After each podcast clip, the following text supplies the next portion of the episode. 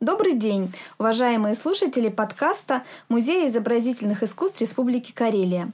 В наших регулярных выпусках мы встречаемся с хранителями коллекции музея и искусствоведами, чтобы поговорить с ними о тонкостях профессии, о трудностях и радостях пути сотрудника музея, о хранении музейных ценностей и о тайнах, которые скрыты от глаз посетителя. Меня зовут Наталья Санина, я старший научный сотрудник Музея изобразительных искусств Республики Карелия. И сегодня у нас в гостях искусствовед Людмила Васильевна Соловьева.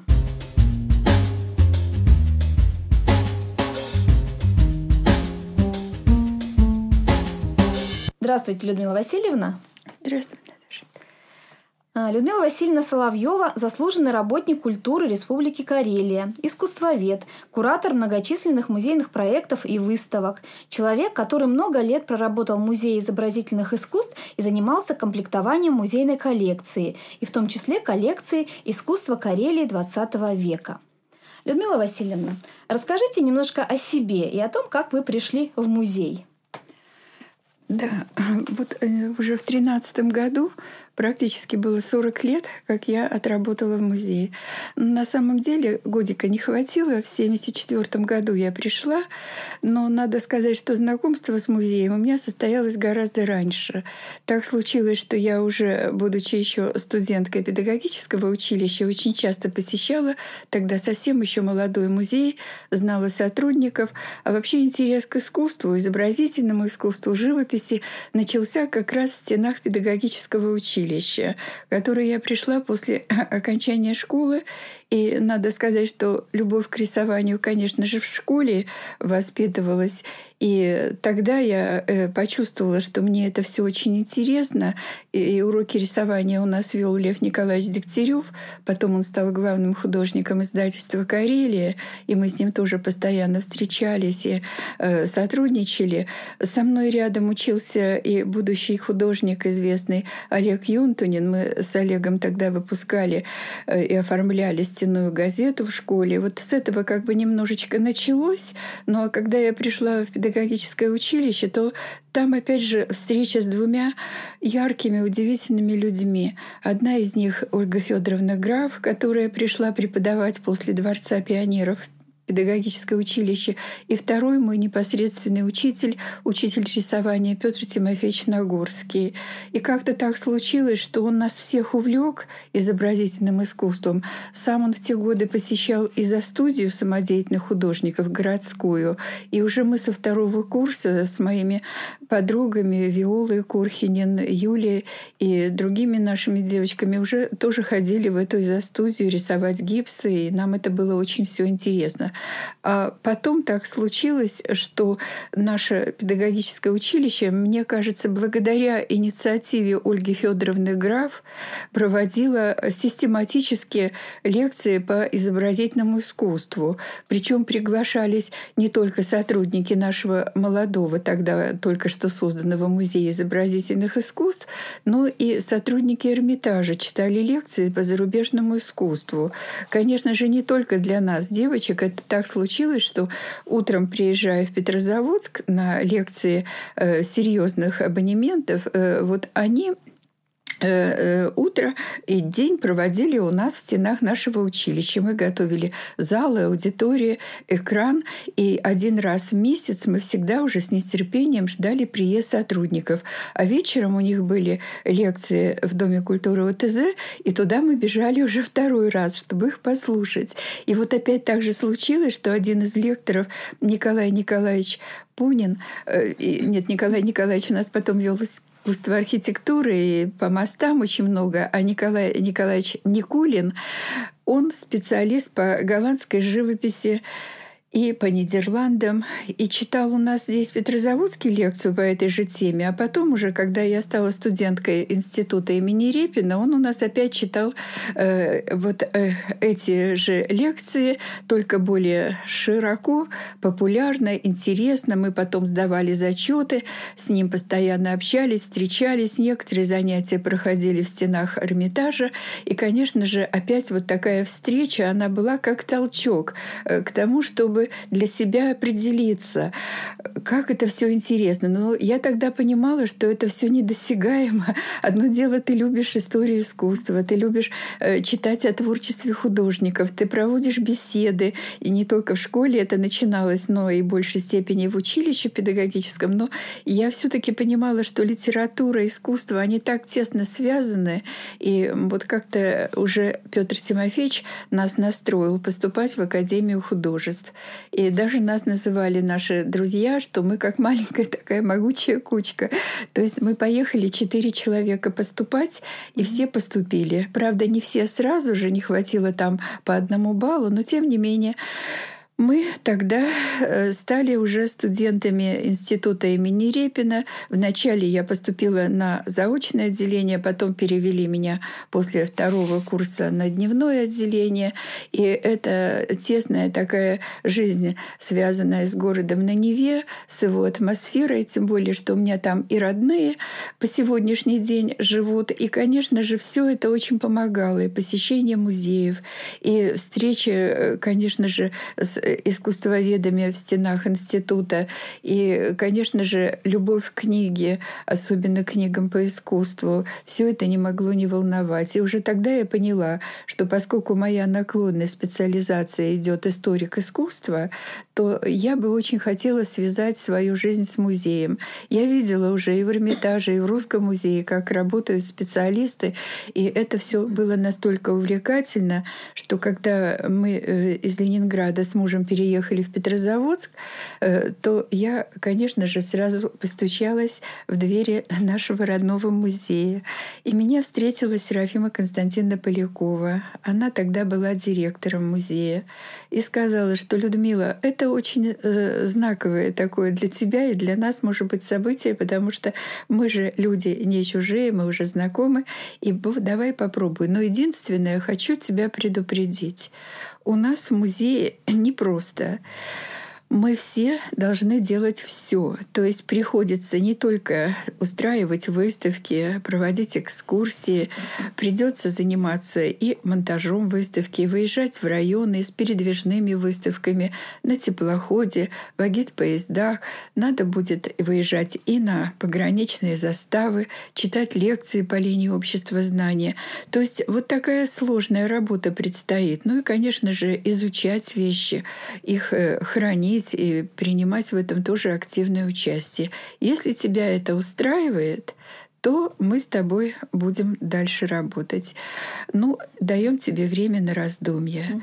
Я, конечно же, не очень долго раздумывала, э, дала согласие по телефону, пришла, и меня очень, опять же, встретили доброжелательно. Я очень хорошо помню Марию Николаевну Анисимову. Она была тогда ученым секретарем, сотрудник, который вместе с Серафимой Константиной Поляковой, Марией Васильевной Поповой, первым директором музея, стояла у как раз истоков создания музея. Причем пришли они в музей за год до открытия. 1959 году, и на их плечи как раз легла очень тяжелая ноша. Им необходимо было подготовить музей к открытию, освоить площади э, четыре зала первого этажа, потому что в остальных помещениях тогда еще находилось культпросвет училище. Кроме того, у музея еще не было своих коллекций, надо было решать этот вопрос. И все сотрудники активно включались в собирательскую работу. Конечно же, основу составили работы, переданные из Краеведческого музея. Там тогда хранилось э, большое количество разных разделов э, коллекции по изобразительному искусству, но они были разрознены, не в очень, хорошем, э, не в очень хорошей сохранности. И поэтому открывать музей пришлось пока что еще не экспозицией из музея, а временной выставкой, которая приехала Петрозаводск из Москвы, передвижная выставка. Но это я знаю из слов, опять же, наших сотрудников, и об этом много раз нам рассказывала Серафима Константиновна, какой это был праздник в городе открытие музея. Первая выставка из Москвы, вторая выставка русского искусства из залов Русского музея. И, конечно же, потом сотрудники Русского музея, особенно специалисты Эрмитажа, вели большую работу Э, такую помогая нашим специалистам, начинающим тогда сотрудникам, и э, очень активно участвовали не только в отборе работ, например, в частных коллекциях, потому что основу, например, коллекции русского искусства, и это были самые первые вещи, которые поступили в музей по документам, это 50 произведений, приобретенных на средства Русского музея у частных коллекционеров для Петрозаводска. Причем уже тогда определилась тема интерес к северу, к личности Петра, к творчеству художников Петербурга, Ленинграда. Уже тогда Мария, Никол... Э, Мария Васильевна Попова, первый директор, понимала, что надо, чтобы не случайные, не, э, в общем-то, даже второстепенные работы поступали в музей а, с высоким, хорошим уровнем художественным, и которые придавали бы музею черты уникальности, своеобразия. Эти 50 работ и первая запись в книге поступлений можно посмотреть «Белыницкий Беруля. Начало весны». Угу. Очень символично. Начало весны, начало формирования музея, его создания.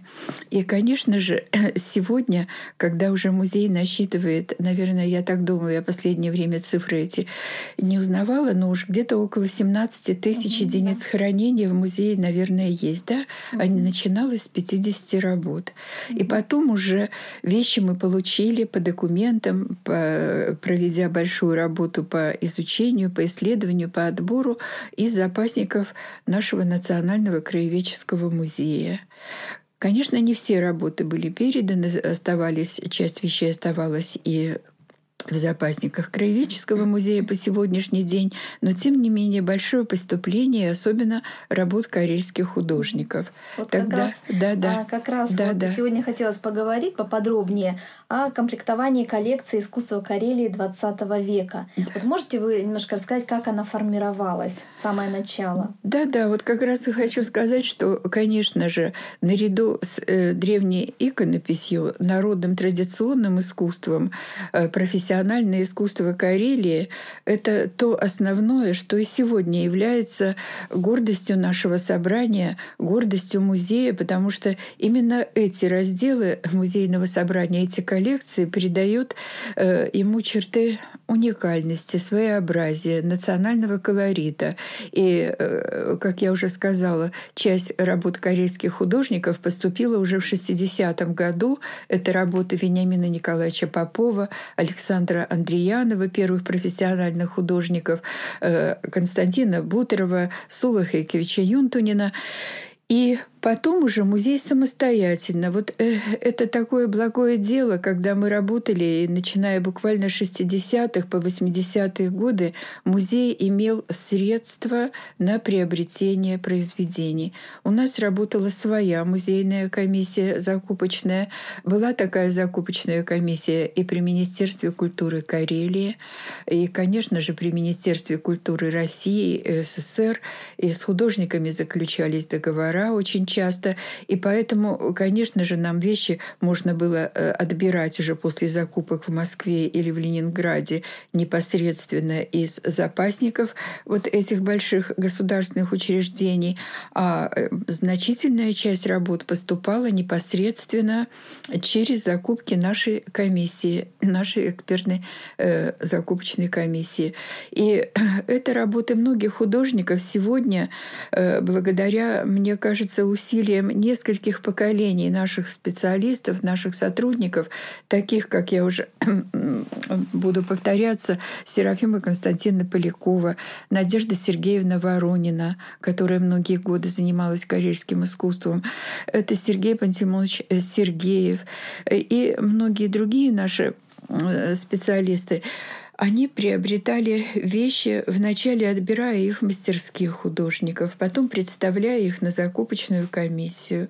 Для нас э, э, работа закупочной комиссии всегда была событием. Но не работа, а может быть э, созда... ну, присутствие на закупочной комиссии или вот непосредственно э, этот момент приобретения вещей, потому что мы понимали, что э, предстоит еще работу представить, обосновать именно эту вещь, защитить как бы ее и своего рода вот такое срежиссированное действие уже представало тогда перед нашим коллективом. И э, потом это продолжалось долгое время, и сегодня, благодаря усилиям, конечно же, вот э, тех первых наших сотрудников, которые пришли в музей еще в 60-е, 70-е годы, создалась уникальная коллекция э, авторских, э, создалась авторск, создались авторские коллекции монографического такого характера, где творчество любого мастера можно было проследить от ранних вещей и до последних. То есть не просто представлены произведения тех или иных художников, а в развитии. Какие это авторы? Ну, авторы, в первую очередь, конечно, имена, которые широко известны сегодня уже далеко за пределами нашей республики, это и Сула Юнтунин, и Фолкин, и Еменин, Лео Ланкинин, Георгий Адамович Стронг, Алексей Иванович Авдышев. И, и еще могу называть, но опять же по инициативе Серафима Константиновны в, те, в то сложное время для, например, Екатерины Константиновны Пеховой, очень талантливого мастера из живописи, и она была прекрасным рисовальщиком, э, но ее недостаточно э, оценили Э, объективно еще при жизни. И поэтому Серафима Константиновна старалась все сделать возможное, чтобы работы Екатерины Константиновны попали в музей в достаточно большом объеме. И сегодня это гордость музея. Такое же происходило с работами Александра Харитонова, Александра Трифонова. У нас э, можно сказать, что э, сейчас вот эти авторские коллекции — это украшение коллекции в целом карельского изобразительного искусства.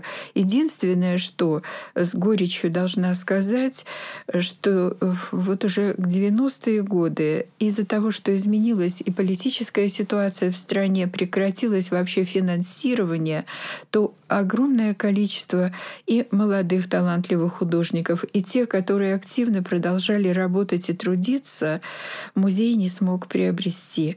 Эти коллекции, эта коллекция Карельского и эти авторские коллекции пополнялись э, в основном за счет даров. И даже музей предпринял такую попытку, делая персональную выставку художника, например, в залах музея, заключать договор и в дар от мастера по его личному, может быть, согласию вещи поступали в музей. Но все это в небольшом количестве. Иногда были эпизодические приобретения за счет спонсоров. Э, на памяти у меня, например, э, вот э, такое для нас очень важное событие, как приобретение работы Вениамина Николаевича Попова. Его работ очень мало, первого профессионального живописца. Они э, многие погибли в годы войны. И вдруг неожиданно Елена Ивановна э, Сиарки и еще наши сотрудники узнали, что находится в частном собрании его работа «Портрет девочки Долобко» с собакой. И тогда Михаил Здор и еще один из предпринимателей эм, фамилию, к сожалению, забыла, на свои средства приобрели эту работу и передали нам в собрание музея. Ну, это, к сожалению, не такие частые были случаи, но тем не менее вот это очень э, помогало нашему музею. Ну и потом наследие художников переходило. У нас в собрании музея представлено более тысячи произведений Зиновия Ефимовича Львовича. Э, он как раз тот мастер, который стоял у истоков развития корейской графики. Причем первый осваивал сложную технику, технику афорта.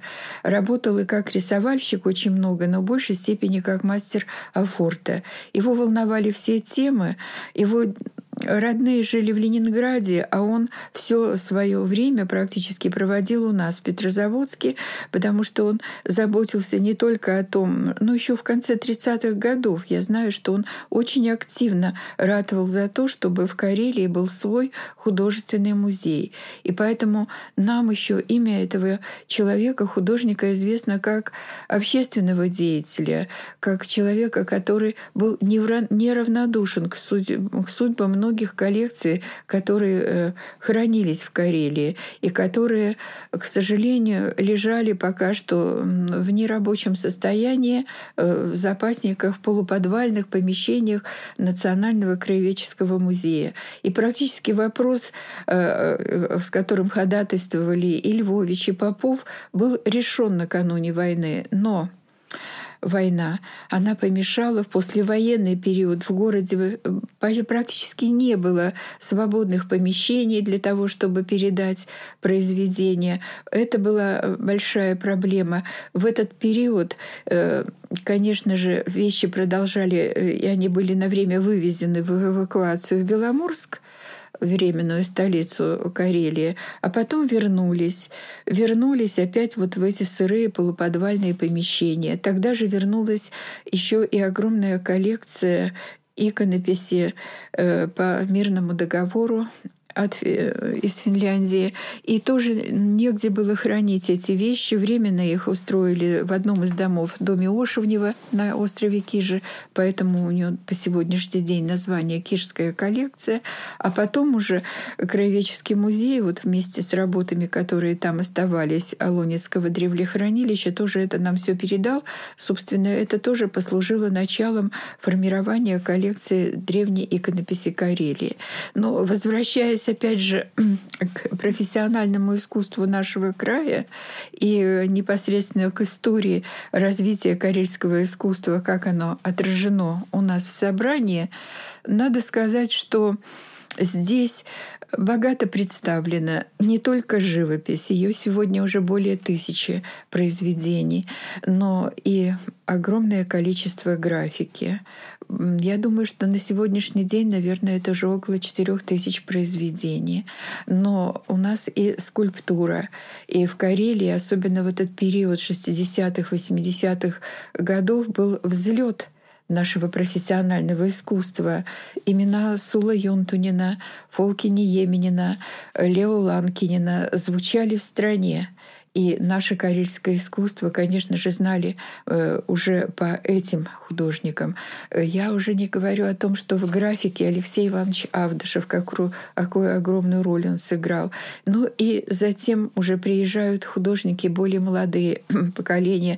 Э, это, например, выпускники ленинградских вузов, даже супружеские пары Ольга и Олег Юнтунин — Эйла и Вячеслав Поляковы, Сергей и Валентина Чиненовы. Э, ну и еще можно перечислять имена мастеров, которые в это время украсили наш союз, союз его оживили значительно нашу жизнь. Э, ну вот опять же Виктория и Владимир Зорины, да, и еще можно называть Наталья и Валерия Кошелевы. Это художники, которые, конечно же, внесли вот такую свежую струю в развитие изобразительного искусства Карелии. Но вот уже, к сожалению, э, вскоре э, музей не мог так активно их поддерживать, многих мастеров. И по сегодняшний день, мне кажется, мы испытываем вот эту свою неловкость, когда не все то, что нам бы хотелось иметь в собрании музея, мы сегодня располагаем. Вот это наша была проблема в те годы, это остается бедой и по сегодняшний день. Белых лакун, конечно же, много, но э, я сегодня могу с каким-то особым благоговением говорить о том, что каждый художник, член Союза художников, либо если он даже еще тогда и не вступал в Союз, был для нас э, ну вот источником очень э, важных каких-то для нас, э, может быть, вот таких э, встреч, источником, который привлекал э, удивительный, э, ну, каждый мастер выделялся удивительной индивидуальностью, да, то есть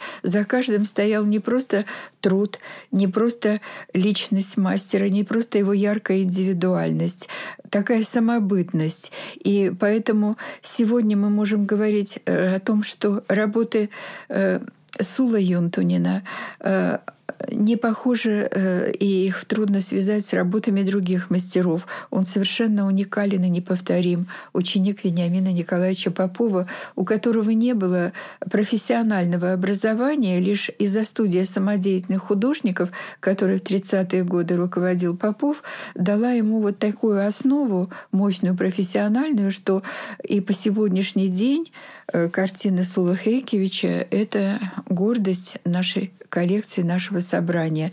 И большое количество работ представлено, начиная с ранних, где он еще работает в традициях такого э, реализма, э, где-то, может быть, несколько жизнеподобного искусства пейзажа, до работ обобщенных, символического звучания, эпических, величественных полотен, в которых возникают образы современной Карелии, где часто труд и жизни человека, и его природа, они как бы сливаются воедино.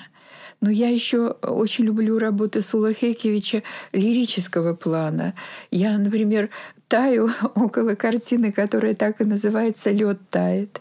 Потому что, несмотря на свою вот такую внешнюю неброскость, непритязательность мотива, это Косолма, это ранняя-ранняя весна, когда еще только природа просыпается, пробуждается.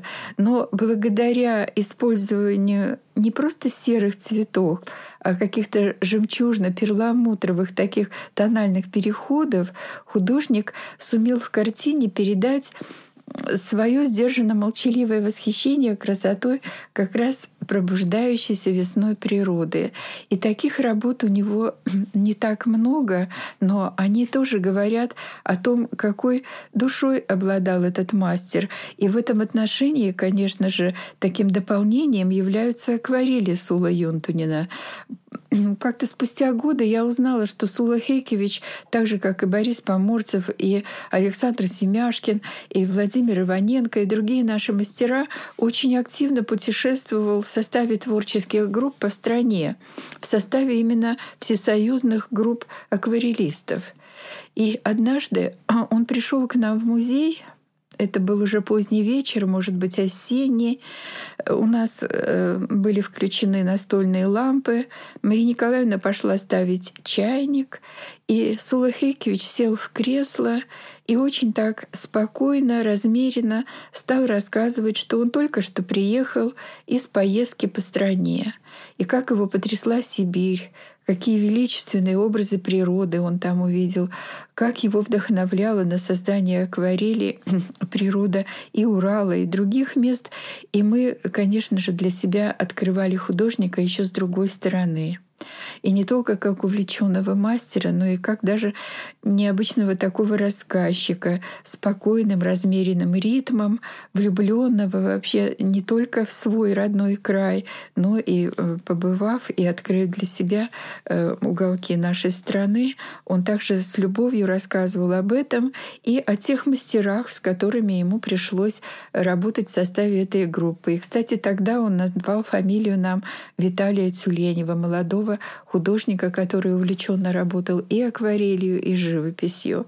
Но если говорить об этом, то уже это в следующем нашем рассказе о коллекции XX века.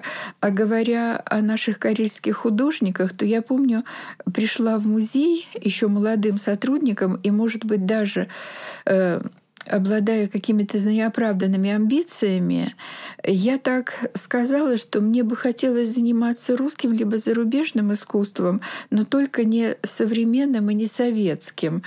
Вот. И после такого моего в общем-то, замечания, выступления мне сказали, что ты напрасно, ты просто плохо знаешь творчество художников, и ты должна понять, а потом это прозвучало уже и из уст Фолкини Еменина, что за каждым произведением стоит труд художника, стоит его его внутреннее отношение к миру, к жизни, к тому, как создать тот или иной образ, который его волнует, его беспокоит. И поэтому прежде чем судить, надо, конечно, много знать, много видеть, многое сравнивать. И с годами я поняла, что я ценю и уважаю каждого из наших мастеров, которые работают на, э, здесь у нас э, в городе, здесь у нас в Карелии. И, э, и по сегодняшний день я с большим благоговением отношусь вот как раз к произведениям, которые находятся в собрании нашего музея, собрании корейского искусства. Долгие годы этим занималась Надежда Сергеевна Воронина. Потом ей пришлось заниматься хранительской работой. И они вдвоем с Сергеем Пантелеймоновичем Сергеевым, когда уже музею э, передали в постоянное значит, э, пользование фонды полуподвального помещения жилого здания, но для нас это тогда в те годы было благо, и переехали на Лизы Чайкиной. И это было еще новое здание, и не было тех проблем, с которыми потом музей столкнулся уже в более поздний период. Но Надежда Сергеевна и э, Сергей Пантелеймонович, они поддерживали там такой порядок и успевали многое делать, что я тоже, приходя готовить ту или иную выставку, понимала, какая это трудная работа хранительская и учет. Но сегодня на помощь нашим специалистам, конечно же, приходят компьютеры. Сегодня есть возможность работать э, э, не по одному человеку в фондах, не по два, а гораздо больше отдел работает. И, конечно же, это благо. И то, что в последнее время теперь фонды музея уже находятся в отдельном здании, в хорошо оборудованном сухом помещении, то это тоже счастье, потому что наконец-то э, нет вот этой боли, переживания за судьбу наших коллекций. Ну а если говорить о непосредственно художниках карельских, то, конечно, сегодня э, мы должны больше внимания, наверное, уделять именно поддерживая мастеров, не только устраивая их выставки, но и издавая монографии, издавая альбомы. И здесь надо приглашать, наверное, и наших спонсоров, и э, общество «Друзья музея», которые созданы в Карелии. Потому что ну, я знаю, что у нас работают сегодня уникальные художники, но до сих пор, например, нет альбома о Тамаре Григорьевне Юфа, да, э, который является символом нашей Карелии. Называя фамилию Юфа, сегодня все знают, о чем идет речь, какой ну, удивительный удивительно сказочный волшебный художник живет и работает в Карелии. Но также работы и Михаила Шлемовича Юфа нуждаются уже в издании большого альбома. Хорошо, что вышла книга об Екатерине Константиновне Пеховой. Это заслуга э, Карельского отделения Фонда культуры. О Лео Ланкинине, о Сула и Олеге Юнтонине. Но хотелось бы, чтобы были издания хорошие, серьезные и об Александре Трифонове. Этот художник открылся именно начиная с 70-х годов, когда он приехал в Карелию после окончания Калининского училища в Москве. И по сегодняшний день вещи у Александра э, созвучны многим тем тенденциям, традициям, которые существуют в современном искусстве. И начиная с ранних работ такого неореалистического, неореализм как бы в его творчестве развивался, до вещей обобщенного философского звучания и начиная от фигуративной живописи и кончая, не кончая, не завершая, иногда он возвращается опять к фигуративной живописи, но тем не менее а, определенный период создавал вещи беспредметные, абстрактные, геометрические формы его привлекали, но везде в основе его работ это размышление, это философское осмысление жизни, бытия, это связь не только природы, но, наверное, и человека с, со Вселенной, с космосом, э, философские вот такие раздумья в основе многих композиций Александра Трифонова. Я знаю, например, что материалы уже для издания альбома есть. И Юрий Владимирович Линь Линник написал вступительную статью, и Людмила Павловна Соколова подготовила материал для альбома. Но пока что нет спонсоров, нет людей, которые бы могли помочь вот в издании этого альбома. Но это вот наша боль, потому что выставки — это хорошо. Но когда выставка завершается, художник опять остается наедине со своими проблемами, со своими работами и еще и без поддержки порой э, музея, как это можно было делать предыдущие десятилетия. Но я бы не хотела заниматься брюжанием. Я знаю, что сегодня тоже очень много наших художники интересно и активно работают. И вот сейчас в Москве состоялась очень большая, серьезная выставка, посвященная юбилею нашего союза, где достаточно полно было отражено профессиональное искусство нашего края. И это тоже заслуга и нашего председателя Союза художников Владимира Зорина. И как раз говоря о Владимире, я тоже хочу сказать, что это один из талантливых художников наряду и с Викторией у нас в нашем Союзе. И приятно, что сегодня он возглавляет Союз художников Карелии. И, конечно, мне можно было бы еще рассказывать о коллекции карельского искусства, но э, я просто в эти годы помогала нашим сотрудникам сама, меньше, может быть, занималась, если только была участником экспертно-закупочной комиссии, ее членом. А в большей степени, конечно, со мной рядом работали и Надежда Сергеевна, и Серафим Константина в большей степени, и еще Арина Марковна Прусакова, Надежда Сергеевна Воронина, Людмила Павловна Соколова, которые очень бережно относились к судьбам, к творчеству наших корейских художников. Но я забыла упомянуть Аркадия Морозова. Мне тоже кажется, что Аркадий — это художник, который во многом опередил те тенденции, которые происходят и по сегодняшний день в Карелии.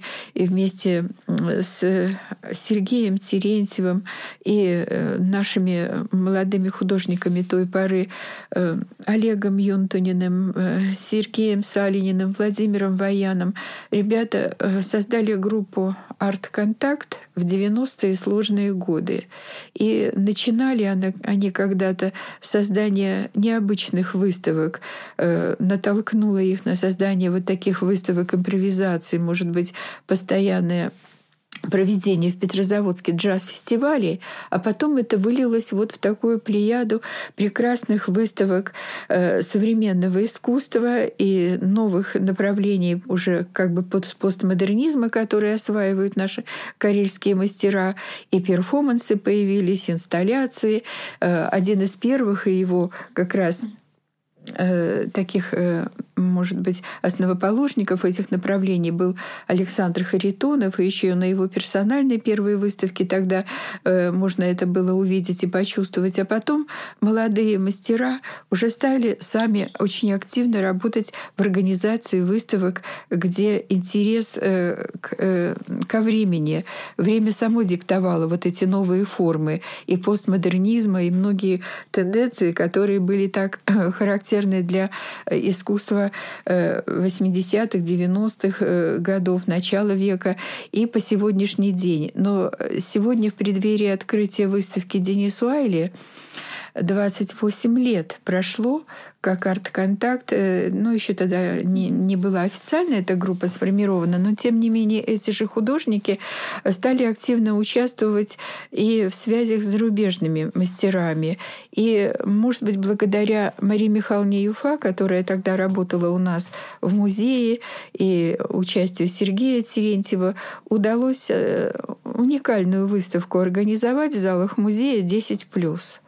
Э, по почте были приглашены работы многих художников из разных стран мира, из разных уголков нашего мира, и из Японии в том числе.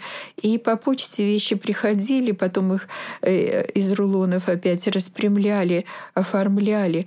В залах царил такой праздник, такое количество обилия разных э, тем, сюжетов, обилия цвета, разных подходов. И это было так интересно. И в этот же период период э, удалось пригласить э, в Карелию художницу Денису Уайли, которая помогала группе «Арт-контакт» вот в поддержании этих связей зарубежными странами, в Европе в частности. И Денис тогда выставка ее «Дикий сад» прошла в выставочном зале Союза художников. Всех э, буквально сумела расположить к себе своим обаянием, своей вот такой искренностью. И, конечно же, как-то у меня, например, возникало ощущение, что уже давно все с ней знакомы. И потом, после закрытия выставки, она подарила свои работы музею. И даже переписка у нас продолжалась. И по сегодняшний день Мария Михайловна Юфа и Сергей Терентьев поддерживают связь с Денису Айли. И не случайно, вот спустя уже 28 лет, она прислала в Петрозаводск свои работы, где она увлечена э, вновь садами, только это уже не дикие сады, как тогда, это уже сады Японии, сады Великобритании. Но вот такие новые миры она открывает и, пропуская через себя, передает свое отношение к красоте мира, красоте природы. И, конечно же, все это благодаря вот такой очень инициативной группе наших тогда молодых, очень ярких, интересных художников. Людмила Васильевна, вы так хорошо рассказываете о всех. Нет, вы очень хорошо, интересно рассказываете. Вы с такой любовью относитесь ко всем нашим мастерам карельским. А есть ли у вас любимые работы, может быть, из коллекции музея, авторы, которые вам близки по духу, по настроению? Ну, я не случайно сказала, что, конечно же, э, я с благоговением отношусь к каждому корейскому художнику. Как-то Серафима Константиновна даже так немножко, может быть, э, заметила иронично, что Люда, для тебя все наши художники Микеланджело и Рафаэли, что уже не до такой степени, но в принципе, когда знакомишься с мастером, когда бываешь у него в мастерской, когда узнаешь лучшие его вещи, его творчество, его отношения отношение к жизни, то художник тебя, конечно же, располагает, и ты уже смотришь на его произведение другими глазами. Конечно же, иногда и критично, но в большей степени с одобрением. Если говорить о моих любимых работах, то у меня их так много, и я э, иногда с удовольствием делюсь этим и самими авторами.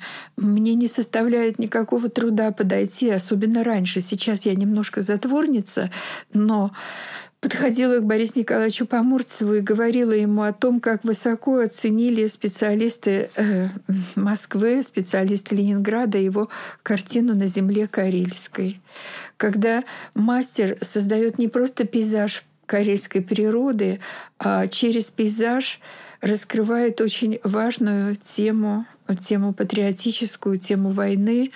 И Анатолий Федорович Дмитренко, ведущий специалист Русского музея, заведующий отделом тогда советского искусства, читая нам лекцию «Пейзаж Э, э, советский пейзаж э, в творчестве художников, показывая на слайде картину Бориса Николаевича, сказал, вот эта работа вот находится в Петрозаводске. Как жаль, что мы в свое время ее упустили.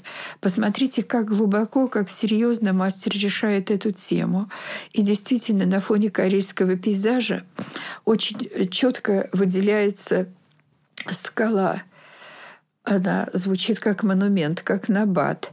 И на этой скале окруженная ну, вот такой небольшой, может быть, рощицей деревьев в окружении, маленький обелиск обращают внимание на себя, как написано небо, с какими облаками, какое живое. И невольно вспоминаются слова «по всей России обелиски, как души рвутся из земли». И Анатолий Федорович подчеркнул, вот так вот через обычный, скромный, суровый северный пейзаж художник решает большую тему. Также он очень хорошо всегда э, говорил и о творчестве Михаила Юфа, о творчестве Фолкини Еменина. И не случайно его картина «Тяж бумажевцы» после того, как состоялась зональная выставка в Петрозаводске «Советский север», была отправлена в Москву на всесоюзную выставку, а затем приобретена Русским музеем. И сегодня она является украшением постоянной экспозиции. «Тяж бумашевцы» — это своеобразный вот такой групповой портрет работников нашего тогда крупного предприятия. И в то же время э, она, созданная в традициях сурового стиля, дала возможность почувствовать особенности нашего карельского портретиста. Его всегда интересовали люди яркие — неординарные, с духовной наполненностью такой. И такими же он и рабочих изобразил в своей картине. Но я, конечно, больше люблю Фолки Ниеменина по другим работам. И я помню, что еще учась в педагогическом училище, я э, услышала вдруг передачу с Новым годом Вандервейден о картине и «Ночные сумерки». Э, была такая радиопередача, где рассказывалось о двух работах, созданных молодым карельским художником. Эти работы, одна сейчас тоже в Русском музее с Новым годом Вандервейден, другая в Нижнем Тагиле в музее находится. Фолкейнович работал э, в большей степени как мастер портретного жанра, создав образы современников и большую серию представителей творческой интеллигенции Карелии. И говоря о любимых работах, я, конечно же, хочу сказать, что мне безумно интересно, например, его автопортрет или портрет э, художника с больной рукой Владимира Иваненко, где и узнается личность мастера, его внешнее сходство, и все-таки он больше говорит о художнике такого обобщенного своего видения э, именно человека творческой профессии, где передает не столько в глазах мастера физическую боль, художник со сломанной рукой, сколько внутреннюю боль, сколько переживания вот такое внутреннее. И это было очень свойственно времени, потому что написаны портреты в очень сложное, неоднозначное время, время, когда велись разговоры о том, что не все в этой жизни – справедливо и о том, как много закрывается от нас э, ярких, талантливых работ, произведений, и особенно в литературе это так происходило. И в этот период, конечно же, написан портрет, и Фолки сумел в портрет вложить еще и не только свое отношение, но и, может быть, даже свое внутреннее состояние, свою, э, свою боль вот, через э, портрет Владимира Михайловича Иваненко, ну или портрет Эдуарда Потлаенко. А я уже не говорю о его ранних работах, которые всегда покоряют наших зрителей, «Женщина в белом платье», ранняя работа его еще написана в рамках такого традиционного реалистического искусства, без особого, может быть, обобщения, стилизации, но это время оттепели и время, когда художникам хотелось так э, открыто выразить свои лирические чувства, и потом это любовь э, и передать образ своей любимой э, девочки, девушки. И, конечно же, все это э, в, в картине присутствует и образ Онежского озера, на фоне которого изображена его э, тогда еще невеста, потом жена молодая Нелли. Но и здесь э, следующие работы после болезни. Я, например, каждый раз, раз удивляюсь, насколько Фолки точно схватил и образ времени через образ своей двоюродной сестры, да, изобразив ее, и сколько он передал вот именно э, э своего отношения отношение к девочке, которая только-только э, поправилась, пришла, как светятся эти глаза, и тут книга рядом, и вот какой-то такой, может быть, э, ну, может быть, очень скромный э, мотив, но тем не менее через детали какие-то, через удивительную выразительность и одухотворенность лица ему удалось передать вот это настроение молодой студентки. Но и еще я не знаю, может быть, этого не надо. Я очень много говорю, Наташа. Хорошо, хорошо. Вот. Но я хочу сказать, что если говорить о любимых работах, то я не могу не сказать а, об Екатерине Константиновне Пеховой, потому что Екатерина Константиновна для нас, особенно в те годы, была ну, членом нашего коллектива, членом нашей семьи. Она ведь оставила Ленинград коренная петербурженка, тогда мы говорили коренная ленинградка, э, пережившая блокаду, которая жила в определенной атмосфере, и как раз э, долгие годы их квартира находилась в доме, где жил когда-то Шаляпин. Но ну, даже не в этом дело, а просто она театралка была, она книгачей, книголюбка, так же, вот, кстати, как и Фолкин Еменин. Но э, как раз Екатерина Константиновна Пехова, в отличие от многих художников, однажды вместе со своим преподавателем и со студентами Академии художеств, э, с преподавателем Подляским, побывала на этюдах в Карелии.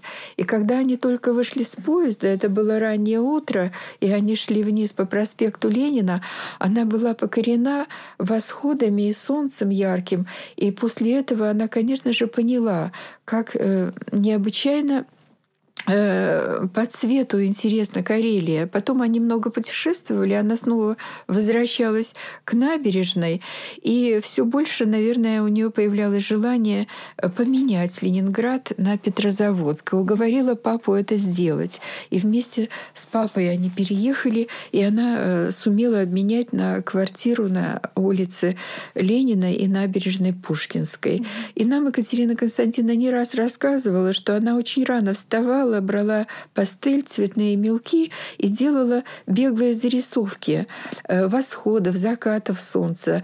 Сначала у себя на картонках, на листах, а потом переносила это в живописные полотна. И однажды, э, уже после смерти Екатерины Константиновны, Серафима Константиновна сделала на втором этаже нашего музея накануне Нового года э, вот такую необычную совершенно выставку «Солнце Пеховой» где в залах разместились эти ее полотна с разными солнцами. Солнце Ирила, кудрявое солнце. Э, ну и я могу даже названия многие перечислять, которые говорят о том, какая богатая э, была душа, какая эмоциональная наполненность отличала этого человека, как ей хотелось со всеми поделиться вот этой радостью э, солнца. И я не знаю еще человека у нас, не только в Карелии, а вообще художника, который бы так много внимания уделял теме солнца. Так вот эти солнца сияли. В декабрьские темные вечера у нас в залах было много солнца. И это с нами была Екатерина Константиновна.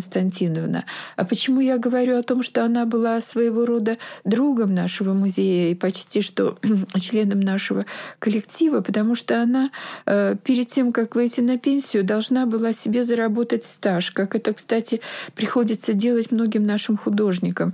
И поэтому мы ее устроили сторожем, ночным сторожем музея. Тогда у нас еще не было сигнализации. И Екатерина Константиновна не просто ночью сторожила музей. Я вспоминаю вот такой момент. Она очень много тогда работала и у нас была елка новогодняя, и она несколько ночей писала эту елку. А потом появляется ее мумитроли знаменитые, вот с новогодней елкой это, и так далее. А еще а еще Екатерина Константиновна с нами не раз путешествовала, не говоря уже о том, что в первые годы, когда она вернулась после окончания Академии художеств Петрозаводска, она участвовала в экспедициях музея, собирала иконы. Но потом мы э, имели, имели и сегодня есть наш автобус, но он у нас транспортный такой, э, грузовой, а тогда это был пассажирский. Выезжали в экспедиции, и в какие-то э, изредка месяцы нам удавалось выбраться на один-два дня в Ленинград на открытие выставок. И с нами Екатерина Константиновна тоже выезжала. И опять же к своим родным. Э, и ее встречала встречали ее друзья, но она на автобусе была с нами, на выставках она была с нами, и шли интересные всякие рассказы во время э, переездов. И, конечно же, мы ее безумно любили. Я даже помню, что в какой-то раз, когда ей было 50 лет, мы знали, что она очень любит лакомство, мы купили 50 пирожных, ей, потому что помимо подарков хотелось еще сделать что-то такое, что бы ей было это очень-очень приятно. Но Игорь вырос у нас в залах музея, она готовилась, когда к выставкам приносила еще пахнущие свежей краской холсты. Игорь бегал здесь, этот очаровательный ребенок, который потом закончил консерваторию, был концертмейстером, но все-таки увлеченность мамы театром и она же дружила со многими нашими артистами э, театра и создала даже, можно сказать, галерею портретов выдающихся актеров, солистов балета нашего театра, с которыми и дружила долгие годы. И, видимо, эта любовь мамы перешла к Игорю. Сегодня он живет и работает в Ленинграде, в Тюзе художником. Одно время э, работал бутафором, сейчас еще художником. Но это очень талантливый человек. И, конечно же, не случайно он тоже является героем целого ряда ее произведений. Но я очень люблю ее работу э, дом, автопортрет на домик, э, на фоне дома, которого нет. То есть ей так и не удалось э, самой э, приобрести дом, усадьбу за городом, но она очень любила деревню Гомсельга. И в последние годы большое место в творчестве Екатерины Константиновны занимал пейзаж, лесные сюиты. Некоторые работы она создавала диптих, например, «Таволга расцвет», «Таволга увядание». И они были созвучны судьбе жизни человеческой. Ну, а, например, все любят очень ее холм из четырех картин, да, квадриптих такой, где любимый холм предстает в разные времена. И это тоже такое очарование, причем сама композиция, вертикальные эти холсты, а потом, когда они выстраиваются в единый вот такой законченный цикл, то это такой гимн природе, которая окружает нас, которая нас возвышает, поднимает, которая нас поддерживает. И Екатерина Константиновна любила безумно Гомсельку, куда она выезжала не раз. И даже название у нее, что молоко в Гомсельке пахло цветами, например, и так далее, давала такие названия. Э, и я хочу сказать, что э, к сожалению, творчество этого очень яркого, талантливого художника, она училась у Подляскова, но рядом с ней учились такие э, очень яркие мастера, как э, Завен Аршакуни, как Мина Саветисян, художник Армении, э, Герман Игошин и так далее. Но для нее, конечно же, вот э, важно было через цвет, через, может быть, э, какие-то э, условности, иногда э, напоминающие ее работы детский рисунок, детское творчество, передать свое восхищение красотой мира, красотой природы. Mm-hmm. Вот такой была Екатерина Константиновна. И она была большим другом Серафимы Константиновны Поляковой.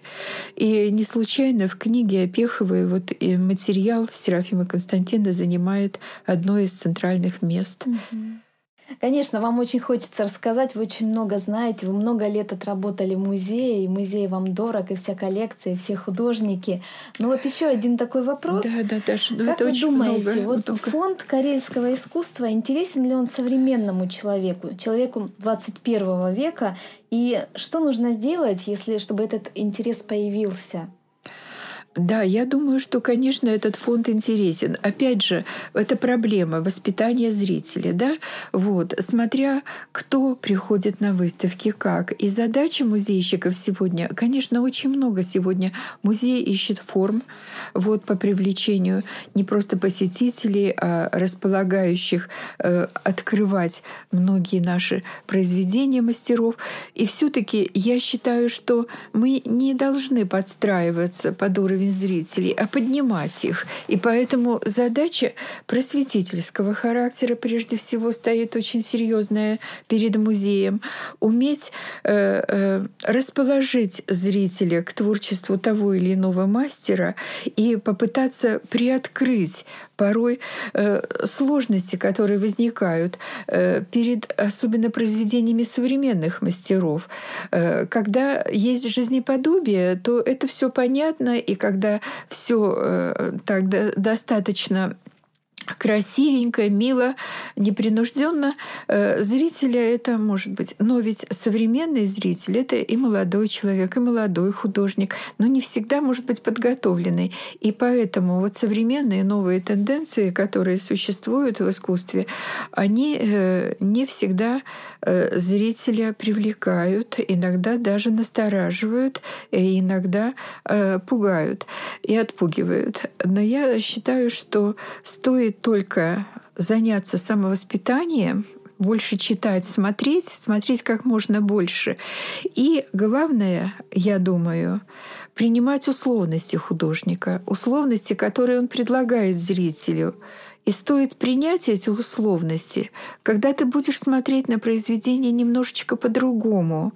Не с меркой похоже, не похоже, а почему, а зачем, а почему этот цвет, а почему этот формат, почему такой размер, а почему эта линия, а почему такое обобщение, а при чем тут стилизация? И так далее. И чем ты больше вопросов этих будешь задавать, тем больше тебе будет открываться. Поэтому формы могут быть самые разные, но поднять зрителя, помочь ему открыть, найти этот ключик к пониманию порой сложных произведений современного искусства. Это задача музейщика, сотрудника, специалиста, который сегодня работает в музее. Я думаю, что искусствоведов, которые пишут о современном искусстве. Спасибо большое, Людмила Васильевна. Э, сегодня мы беседовали с Людмилой Васильевной Соловьевой, искусствоведом, одной из тех, кто занимался комплектованием коллекции Музея изобразительных искусств Республики Карелия, и просто замечательным человеком. Спасибо вам большое. Мы желаем вам крепкого здоровья, интересных встреч, новых открытий. Спасибо, Наташенька.